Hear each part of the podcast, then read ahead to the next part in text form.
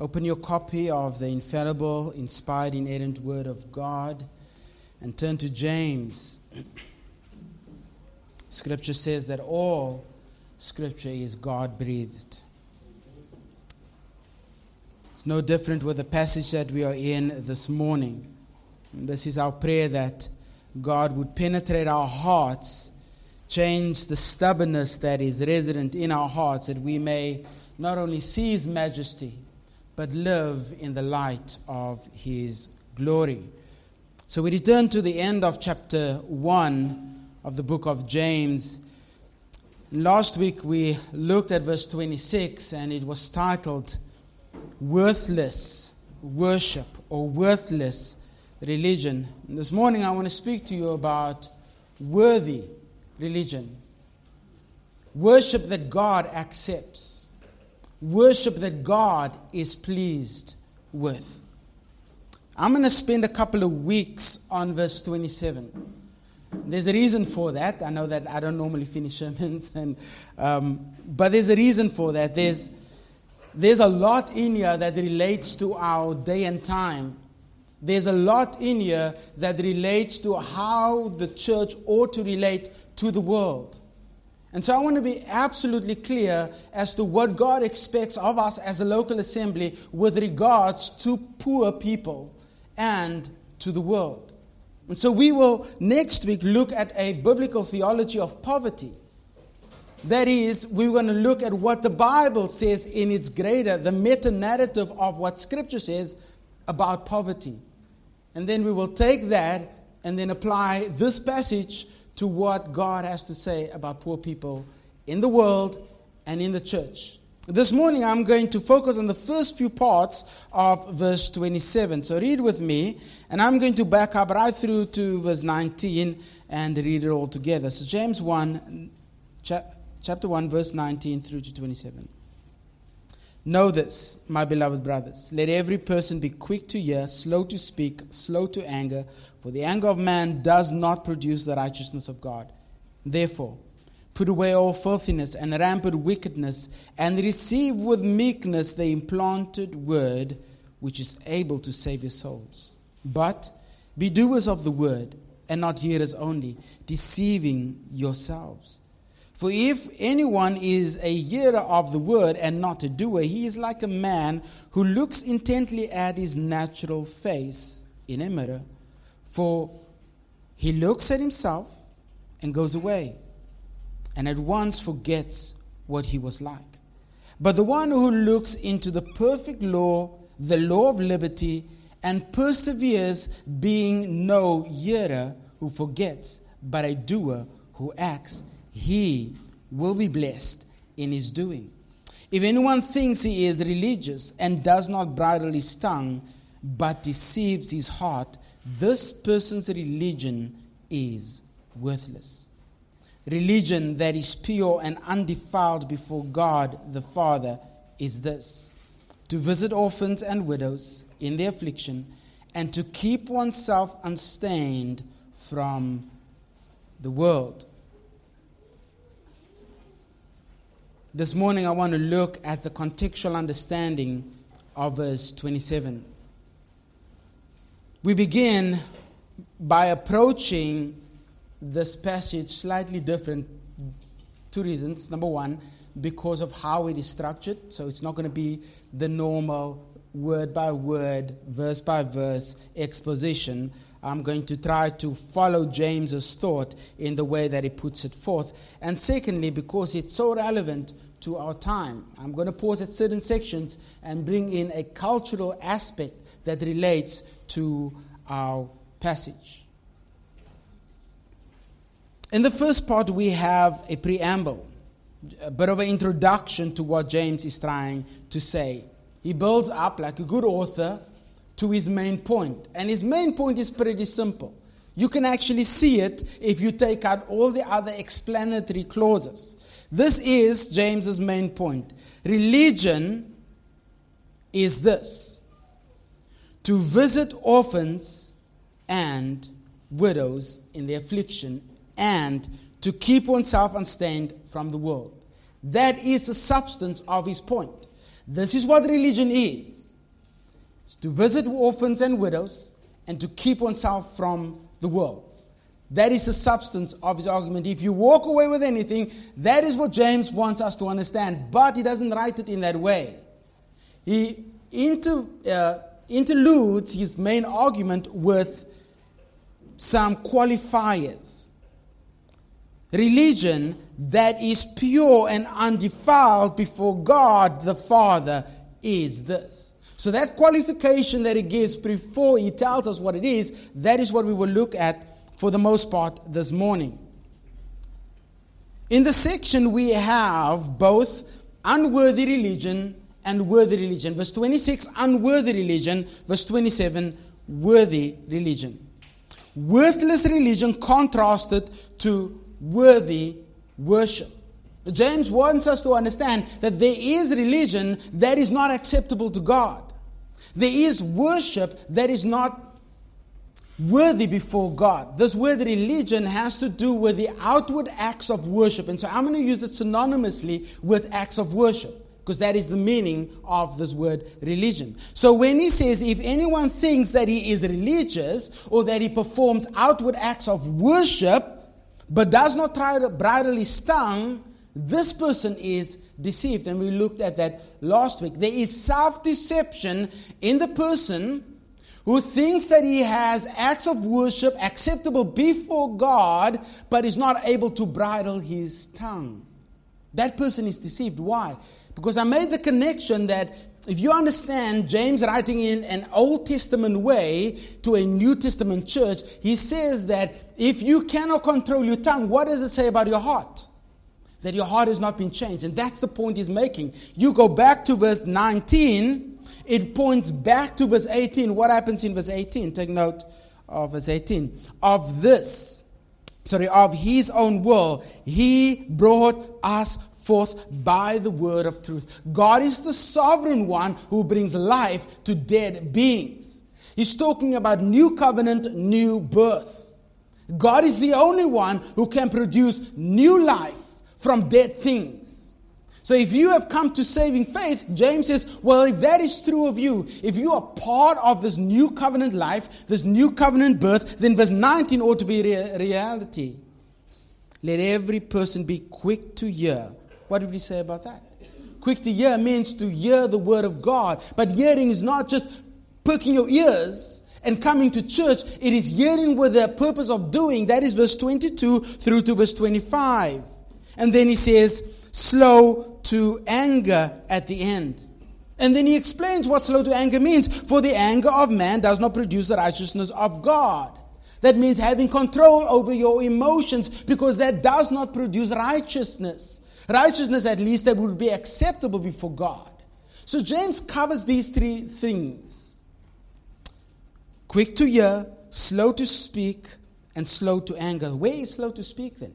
Well, slow to speak is explained in verse 26. In verse 26, he speaks about the bridling of the tongue. And in Old Testament theology, when there is speaking or, or writing about the tongue, the heart is implicit. It's implied. When Jesus says, that it's not what goes into a man that defiles a man, but what comes what? Out of a man. For what comes out of a man, what, where does it come from? From his heart. Because deception and lies and immorality and sin resides in the heart, and your tongue merely expresses that. That is what James is talking about when he says that a man who's not able to bridle, control, or, or have any kind of restraint over his tongue, that guy's heart is not right with God, and therefore his religion is worthless. He's deceived. This idea of deception here is ongoing deception. He's always deceiving himself. Why? Because he's actively, actively doing the acts of worship. He's actively doing things that he thinks is pleasing to God, but he deceives himself. Why? Because his heart has not been changed. James says, Be careful about that. It's not about what you do, it's what causes you to do what you do. If you are worshiping or doing acts of worship from a changed heart, God receives that. If you're doing acts of worship without a changed God, God rejects that. In fact, uh, uh, David made a good point last week when he spoke to me after the sermon. He says, when Paul writes in Philippians, that after he came to saving faith, he realized that all that he did as a Pharisee was but what? Dung. Religious poop, for those of you who didn't understand that. That's all that I was offering to God. Meant nothing. Why? Because my heart has not been changed. And so God cannot accept that. It's a stench, stinking act of worship before God. It repulses him when sinners come and thinking they are doing good before him, that they are doing acts of worship before him. God will never accept that worship. Why? Because it's deceptive and it's defiled. It's unlike what God desires. No measure of idolatrous worship will ever be acceptable to God, regardless of the sincerity with which it is offered. Why do I use the word idolatrous? Because at the end, James says in verse 26, that person's religion is worthless. That word worthless is akin to pagan idolatrous worship. That religion, that acts of worship is no different to worshiping an idol. So when you come and your heart has not been changed and you serve in the church of Jesus Christ as if you are saved, what are you offering? You're not offering worshipful acts to God. You are worshiping an idol. And who's the object of your idol? Your own heart. James says, Be careful because you are deceiving yourself. External religious duties performed without a changed heart is no different to idol worship. And that is why it is so dangerous for people to serve who are not sure of their salvation. That is why it's so dangerous for those who think that they are saved but are not serve, uh, saved, but serving in the church of Jesus Christ because they continually to de- they continually deceive themselves in believing that they are saved. Saved. Some Pharisees thought that they were trying to please God by killing Christians. Paul was that guy trying to wipe out Christians because he thought that is what God wanted. Did God receive that as an act of worship, as a Pharisee? Definitely not. Not in any way. He thought that external observances, observances would make him acceptable to God. Instead, after God opened his eyes, he said, All that I did was as dung, meant nothing to me. That is what worshipful acts of religious, uh, religion is when it is done from an unchanged heart. See, any works based religion drives you further away from God. Any works based religion, anything that you do in order to merit favor from God drives you away from God. Why? Because you're not depending on the work of God that He provided on the cross. You are trying to do what God has already done. That is why it is by grace through faith in Christ alone. There is no other way we can bring pleasure to God but by being in Jesus Christ, believing in the sacrifice that He has made on our behalf. Any other work is idolatrous worship before God. So let me reiterate serving God without a changed heart is a whole lot of nothing worship. Uh, my pastor used to say a nothing burger. I have no idea what a nothing burger is, but I know what a nothing cake is. You know, when you eat cake and it's all air? You know, sponge cake, I, I dislike sponge cake because you bite in it and there's nothing. It's like not having any teeth. It's just. That is what you do when you offer works of worship without a changed heart. It's a big nothing cake. God does not receive that. That's the bad news. That is verse 26. We have a contrast, which is the good news, verse 27. Religion that is pure and undefiled before God the Father is this. Just pause there. James provides the counterbalance to the deceptive false religious activity of unworthy worship. And it is this, verse 27. There are two actualities that's illustrative of worship that God would accept. Now, it may sound strange to you based on what James is saying. Remember, he's talking about worship. The religion that he's talking about is worship, acts of worship. Now, it's going to sound strange, but hang in there. I'm going to explain it later. These are the two acts of worship that God will accept that is worthy before God to visit orphans and widows and to keep oneself unstained from the world. How on earth is that acts of worship? Well, if you don't fall asleep, you will probably get it at the end. So we will look at these over the next couple of weeks. Now, James normally writes in a very simple, straightforward way, not in a simplistic way, but in a very straightforward way. You can, you can follow the subject, verb, object. This is one of the few occasions where he doesn't do that. And so you want to perk your attention to when he moves away from the normal way of writing. So instead of telling us this is the subject and this is the direct object, he doesn't do that. He says this is a subject, but take note of this first. What is this? These few things religion that is pure and undefiled before God the Father. The main thrust of his argument as a noun and not as a verb, I'm not talking about fighting argument, but as a case that he's making, a claim that he's making, is pretty simple. Religion can be accepted before God. worshipful acts of religion can be accepted before God, but it's got to be done God's way. These modifying words in the beginning of verse 27, pure and undefiled before God, gives us a hint to what James is after. See, religion that is created by man will always be deceptive. It is always moving you away from God. But religion that comes from God, established by God, and governed by God will always be acceptable to God. Why? Because He's the one that governs it.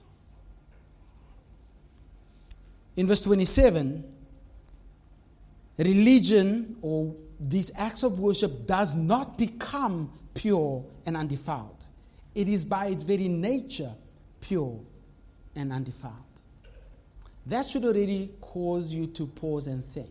Why? Because we are sinners by nature. Now, if you understand a little bit about Hebrews, there is, I think it's chapter 7 and in chapter 10, where he says that the offerer will never be cleansed by his offering. It'll never be made perfect. Why? Because he's offering it. Who's the he? The sinner. You already contaminate the offering because you're a sinner. It will never cleanse you because you participate in the activity, so you need an external person to sacrifice on your behalf who does not contaminate the sacrifice, and that was Jesus Christ, who offered himself on your behalf. And that is why, when we are placed in Him, the acts of worship that we engage in are by nature acceptable, are by nature pure and undefiled before God, because we don't do it out of our own will or want. We do it because of what God has done for us through Jesus Christ. So let's give a little attention to these two words pure and undefiled. What do they mean? Worship that is seen but does not flow from a changed heart is an offense to God. That is deceptive worship. It is unclean, contaminated, unsuitable before God. But in contrast, undefiled worship visits orphans and widows. I'm going to call them the poor from now onwards, and keeps oneself unstained from the world. There's two things that James describes here. First, there is, or rather gives us here, first, there is a description of religion, and then there is a location of this religion. Remember, religion is acts of worship. So there's a description of these acts of worship, and then there is a, a location of these acts of worship. So let's begin by looking at the beginning part of verse 27. The religion that is pure and undefiled before God the Father we will pause there. It is literally religion, pure and undefiled. That two words that is is not there in the original, but I understand why it is in, included because of the relationship, the grammatical relationship between religion, pure and undefiled. And so, for our purposes, religion that is by nature pure and undefiled before God is this. Now, let's be clear. James is not giving the entire scope of all that acts of worship are. That, that sounds a bit awkward.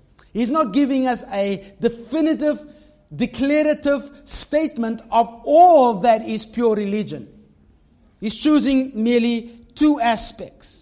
This is not a categorical, precise, nor exhaustive definition of what worship is. Now, some do take it that way and they say, well, here you go. Religion is only these two things to visit orphans or to take care of the poor and to keep yourself from the world.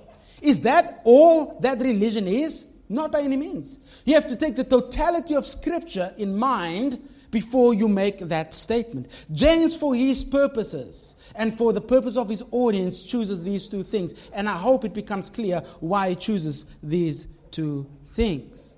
So, one thing that we must avoid, which sadly is happening quite often today, is to make this one line the standard of true worship. The only thing that worship requires is to visit the poor and to keep yourself from the world. In fact, if you, if you read a lot of uh, uh, liberal theology or, or, or, some aspects of um, social justice, they only focus on visiting the poor. They don't speak about the other aspect, but that's the only thing that they focus on. Since James is not summarizing the entire scope of biblical Christianity, we then have to understand within its context what he means by these acts of worship.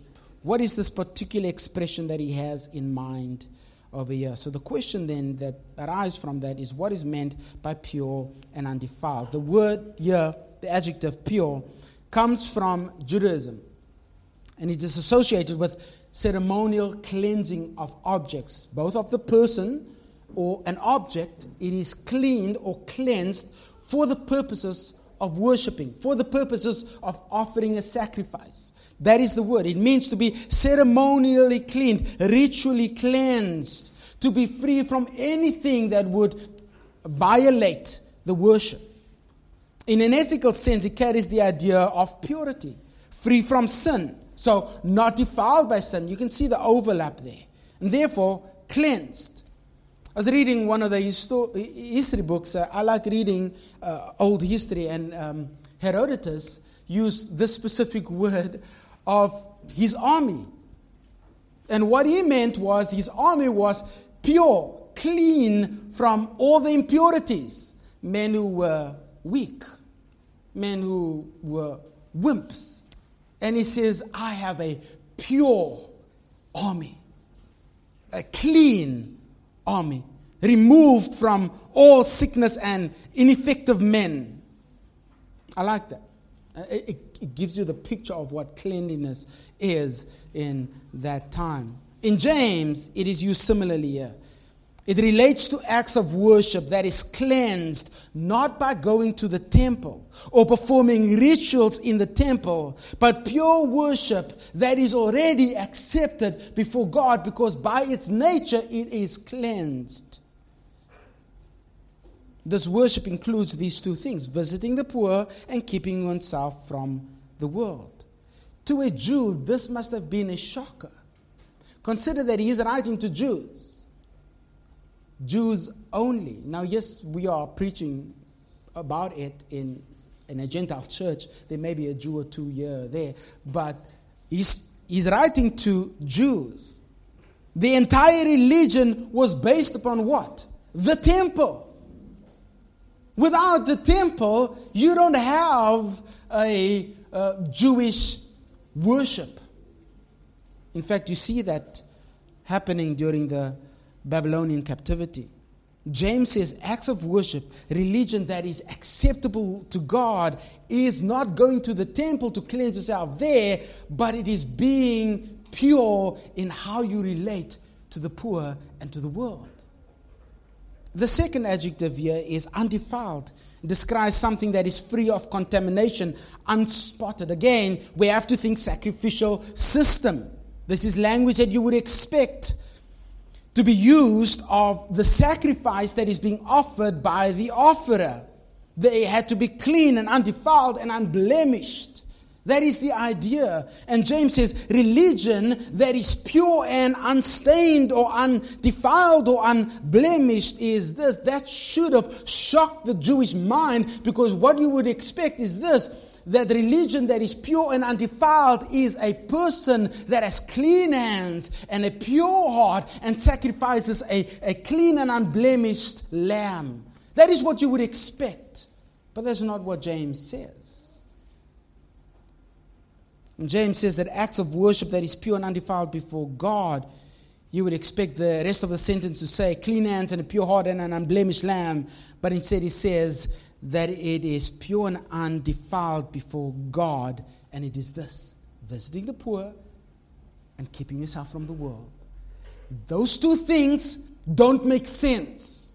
How can religion be pure? How can your worshipful acts of worship be those two things? And I think James does this for a very specific reason because of who they were that he was writing to. This is a drastically different approach to worship. This is something that they would have paused on. Hang on, James. We are Jews. We have the temple. What are you talking about? An act of worship Think of the implications. If we love God's people who are suffering and care for them, and you keep yourself from the world, we are doing that as what? An act of worship. That is what he's saying.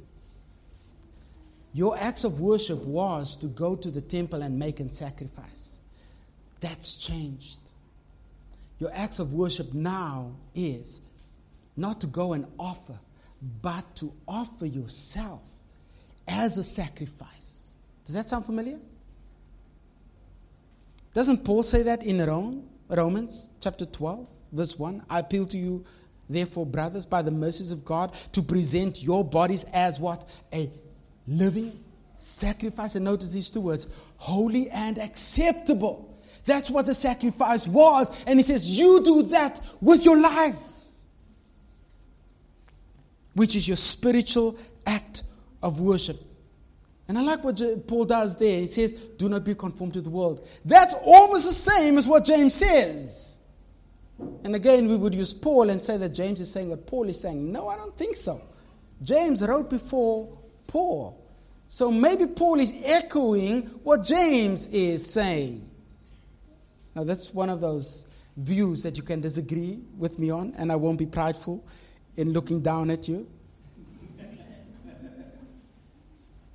In fact, in, in the latter part of chapter 12, if you read the rest of chapter 12, the acts of worship, worship are explained. Serving, helping those who are in need, doing things in the body of Jesus Christ. That is in view in acts of worship. Paul got that. James got that. But maybe this Jews who has just come from the sacrificial system, they probably didn't get it yet. And so James says, this is what it means to worship God. This is what it means to offer acts of worship. Understand the enormity of what is or what James is saying to these Jews. It's no longer the temple saints. It's no longer the sacrificial offerings or sacrifices. Why is that important?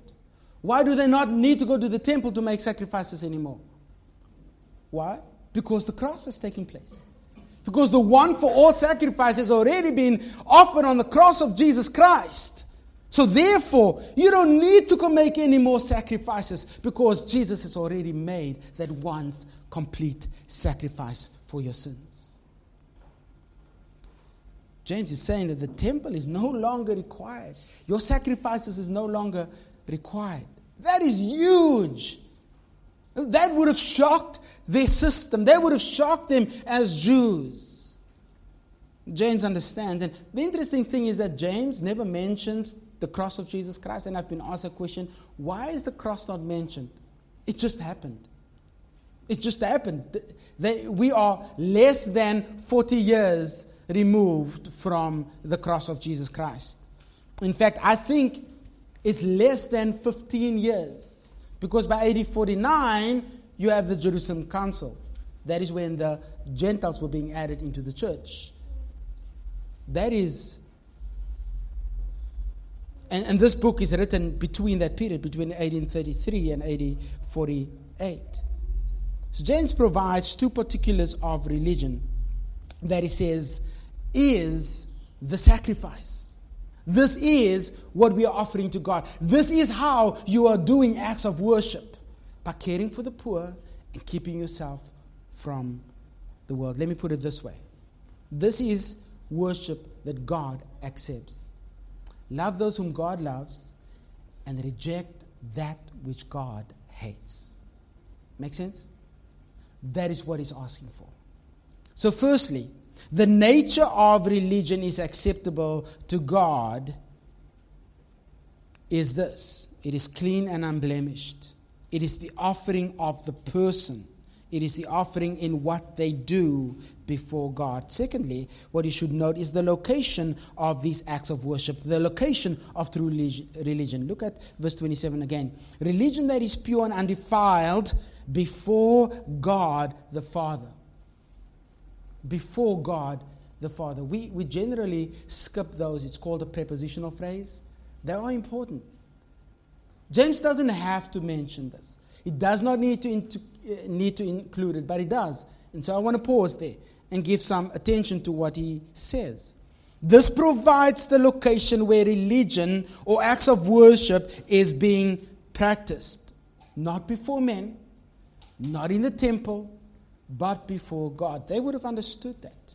Because in the Old Testament, the word before God um, has the meaning literally before his face. So your sacrifices, going to the temple, making the sacrifice, offering the dove or offering the lamb, was done before the very face of God. And James, James captures that language and he says, This is what true, pure and undefiled, self sacrificing worship is. It is done before the very face of God. A.T. Robertson says it this way quote, by the side of, and so from God's standpoint, before Him. End quote. The location where our worship is conducted is before God. I want to emphasize that. It is done in the very presence of God. So when you visit your, your, your a widow in, in, in the church, when you care for an orphan in the church, when you keep yourself unstained from the world, you are demonstrating acts of worship before God. Which means it is no longer taking your sacrifice to the temple. I wonder if you are thinking about John chapter 4. Remember what happened there? Jesus speaks to the woman at the well, and she says, You know what? When the prophet comes, then he will, he will tell us all these things.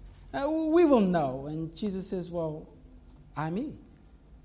I am the one you are waiting for. Woman, listen to me, that an hour is coming that neither on that mountain nor in Jerusalem will we worship, but the Father seeks true worshippers, those who would worship Him in, here's the location, spirit and in truth. The location of worship is going to change. Jesus spoke of this moment, and James is saying, Yes, that is happening. We don't need to go to the temple any longer because our worship, where we do it, the way that we live in this world, the, what we are doing for God, is done before God.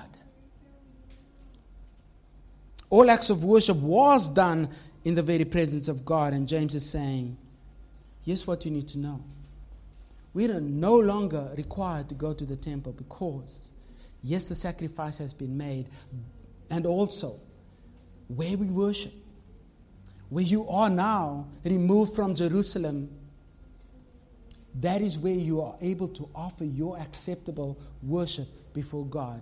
Why were they not in Jerusalem? Well, Acts chapter 7 and Acts chapter 8, you have persecution breaking out. In Acts chapter 8, you find them splitting. They have to flee for their lives. Those are the saints that James is writing to. They are no longer in Jerusalem to go to the temple, and he says, Don't worry about that. You don't need to go there to worship. You don't need to go there to offer through uh, uh, sacrifices of worship. Your acts of worship can be seen where you are. It is still before God.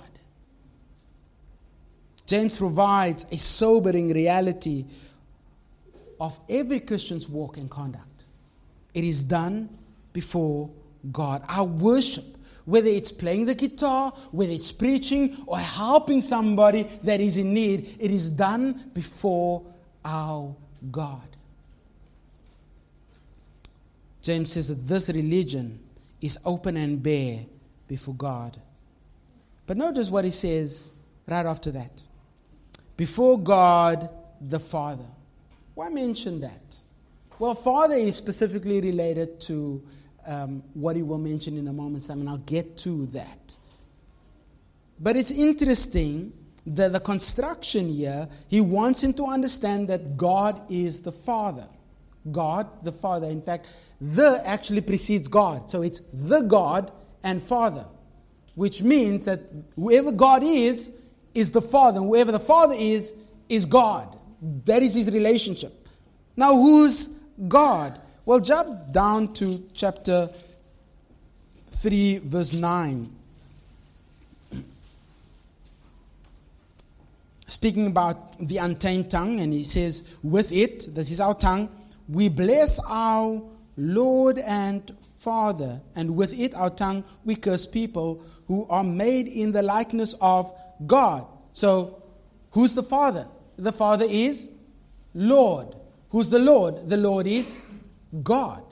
So he's saying that the Father is both Lord and God. Now go back to chapter 2, verse 1. My brothers, show no partiality as you hold the faith of our Lord Jesus Christ, the Lord of glory. Go to chapter 1, verse 1. James, a servant of God and of the Lord Jesus Christ. What is he saying? The Lord is who?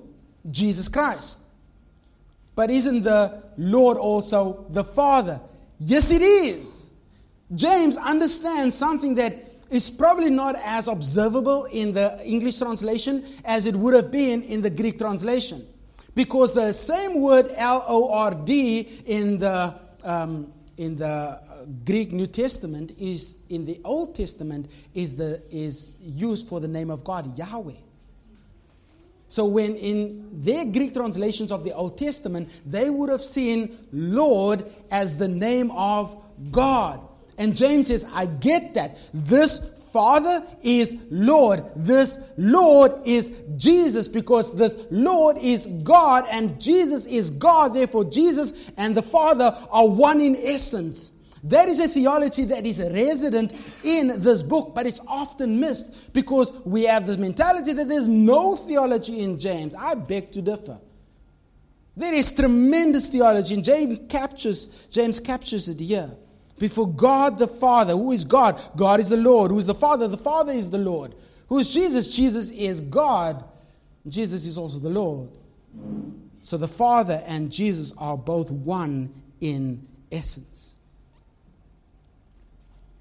There's another reason why he uses this name Father, and it relates to visiting the orphans and the widows. But what is important here is that no one can bear the name of God but God. The reason why he's so comfortable in naming Jesus as Lord is because he understands that Jesus is God. The reason he has no problem in saying that the Father is Lord is because he understands that the Father is God. So, James, in his mind, he's got no problem with what people are struggling with today. He's got no problem with it. He says, No, no. Jesus is Lord.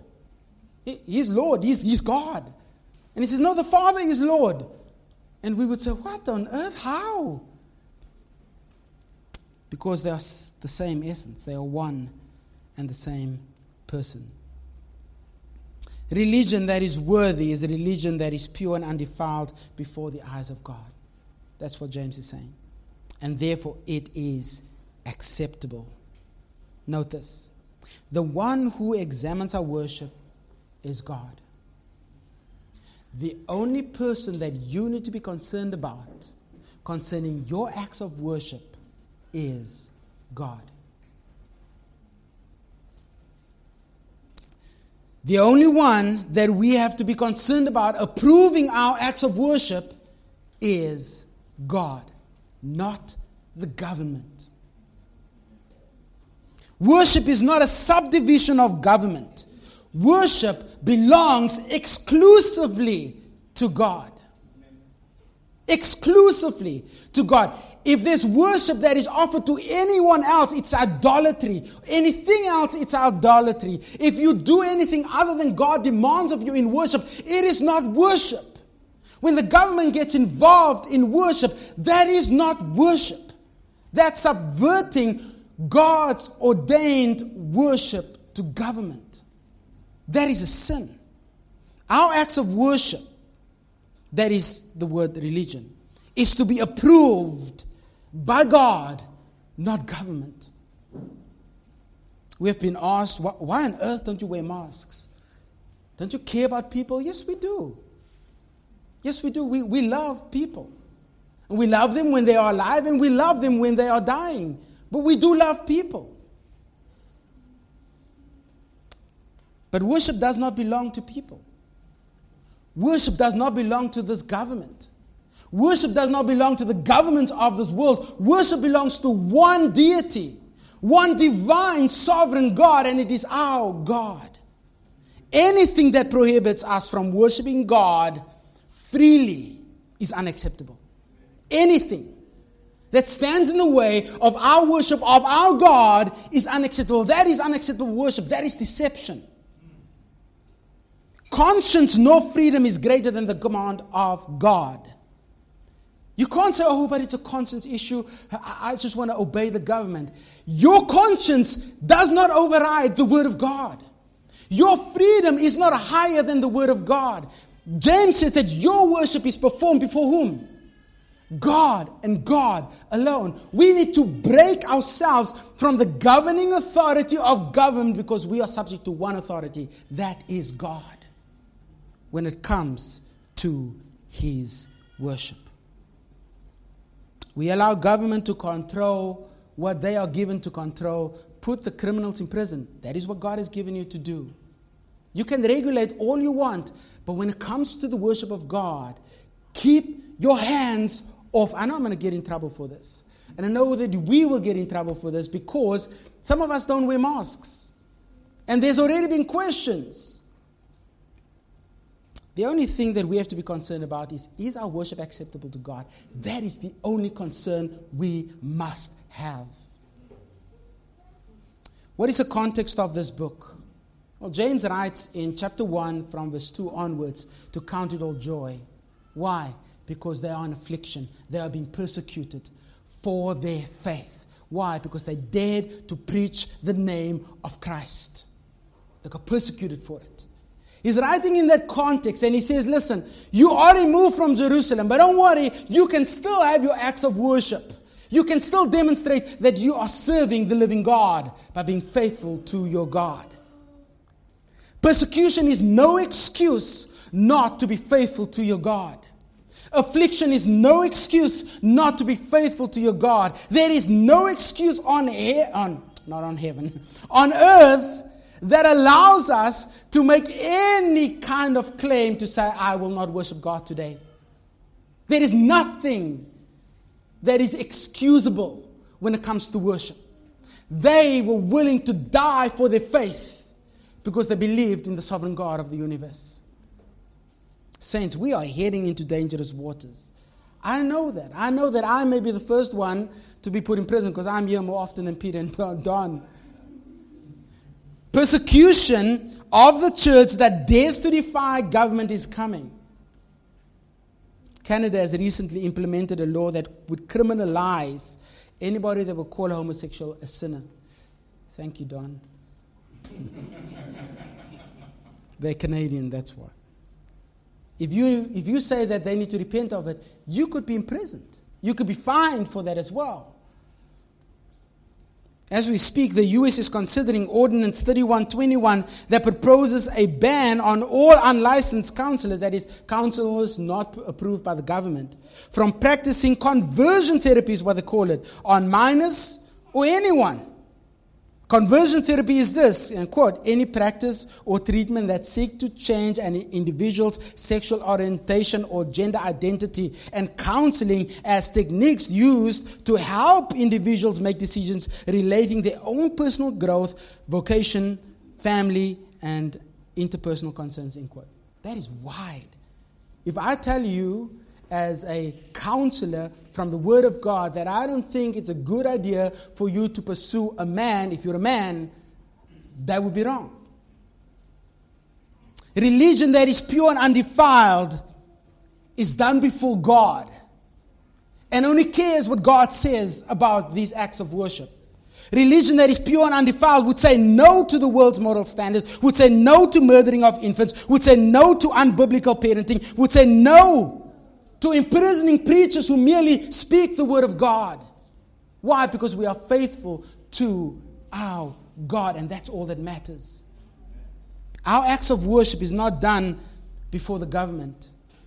I frankly do not care what the government thinks about our little church that wants to be faithful to God. They can come in and take us all. I know some of you will probably be scared of that. But if that is the call, if that is what God chooses to do to us as a local assembly, stand firm, remain faithful. Why? Because your act of worship is done before your God. Despite what government says or requires or thinks, James says, in a context where the government had a different opinion of what worship should look like, he says, Your worship, remember this, is done before God. Done before God. We, we miss these little phrases because it is just a prepositional phrase. But that is so important, so significant. Look at the last line of verse 27 Keep oneself unstained from the world. That's part of your act of worship, to keep yourself uninfluenced, uncontaminated by and from the world. When we allow a defiled, corrupt, and ungodly government to dictate what happens in the church of Jesus Christ, we've opened the door to the manipulation of worship. Don't do that. If they take us as your leaders, and those of you who will stand in, don't capitulate to the government. Don't give in. Because your worship the only thing that matters is that your worship is done before God, even if we defy our government. Religion that honors God keeps itself unstained, unspotted, unmixed from the world. See, our thinking must not be governed by parliament, but our thinking must be government, government, governed by the pure, unadulterated, unaffected Word of God. It will stay true throughout eternity. That is what we want to commit ourselves to. What we need to understand is that religion matters to God. When I say religion, it is acts of worship matters to God. Today, sadly, the church has become more concerned about how it will be viewed in the world. Your mask wearing, how it will be viewed in the world. You're coming to church when the government says no. How will the world see it? So what if they see us as rebels? So what if they think evil of us? So what? Be faithful to your God. Our religion or acts of worship is not done before the world, though they may see it. It is done before the face of our God. Two certainties that James gives us that is acceptable acts of worship before God is number one, to visit orphans and widows, and number two, to keep oneself unstained from the world. That was my introduction to the sermon. Let me summarize, and then next week we'll get into it. Can be summarized as this to visit those whom God loves and to keep from loving that which God hates. Love those whom God loves, widows and orphans. What does that mean? This has often been taken to mean all poor. It's a, it's a category that they say, oh, it's, it's um, anybody that is discriminated against, anybody that is uh, um, on the fringe of society, anybody that is in poverty. One guy, and next week I will give you some names that you may be careful about when reading on this issue of um, caring for the poor. This guy says, well, it relates to people such as AIDS sufferers, um, those who are um, illegal aliens, those who are suffering in any kind of circumstance, not just orphans and widows. He says, oh, that is a, a wooden understanding of the text. We, we, we don't want that. Let me just point out one thing and I'll end on this. Take notice what James says Visit orphans and widows in their affliction. Wait a minute. So, this is not a literal situation? Yes, it is. Why do we have widows and orphans in affliction? Acts chapter 7, verse 8. If you go to chapter 8, I think it is, um, it says that Paul, uh, let, me, let me, let's go there. Quickly, I, I, I won't be long. I know you're hungry, but you can hold, hold another two more minutes. Look at chapter 8.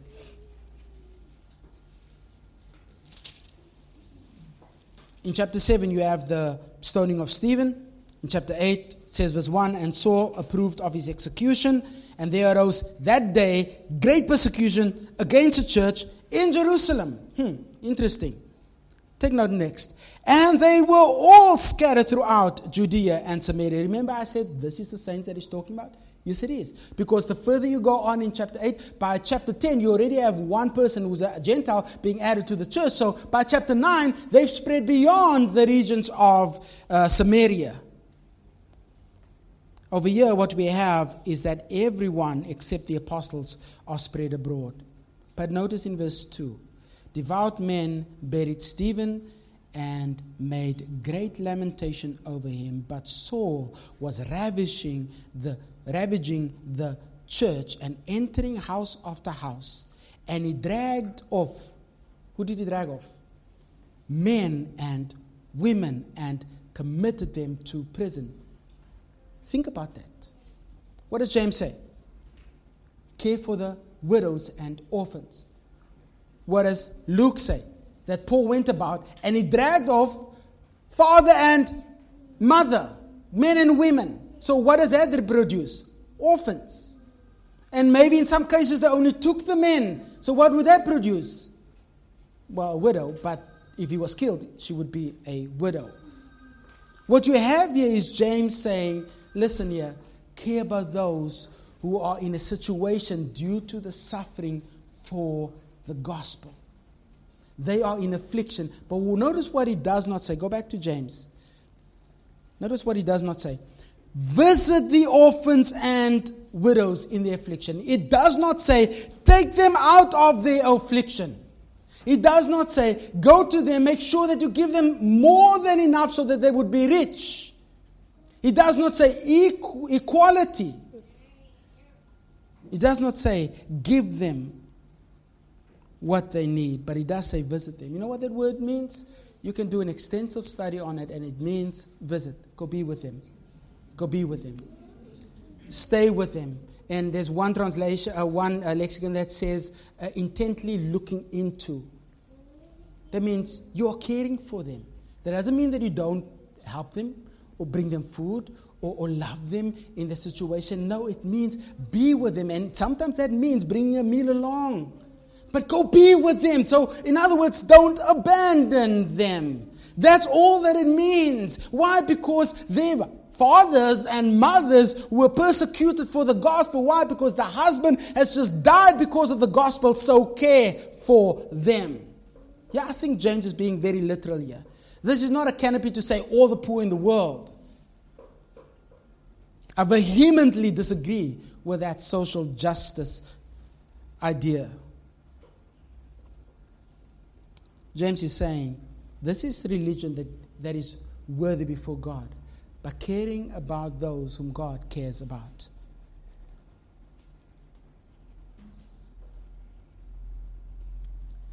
I think we are in turmoil as a church. When I mean the church, it is the church globally. We are caving on governmental pressures. We are caving on social justice pressures. we are caving because we don't fully understand that our convictions are not modeled or manipulated or created by government or the world. In fact, we are told to be separate from the world. It is governed, created, and made by God. The only person we have to be concerned about concerning the poor and concerning our conviction and our testimony in the world is God. I hope you live with that. And if you never come back because of our conviction concerning government, that is okay. I will not dislike you. I may be sad if you never come back, but I will not hate you over it. I will love you through it. And I hope you come to the understanding that we have that there is one authority in the church of Jesus Christ, and it is God. Let me end on that. Father, we thank you for your great kindness toward us. We have given up a lot of territory. We ask for your forgiveness. We have limped our way through the challenges of COVID.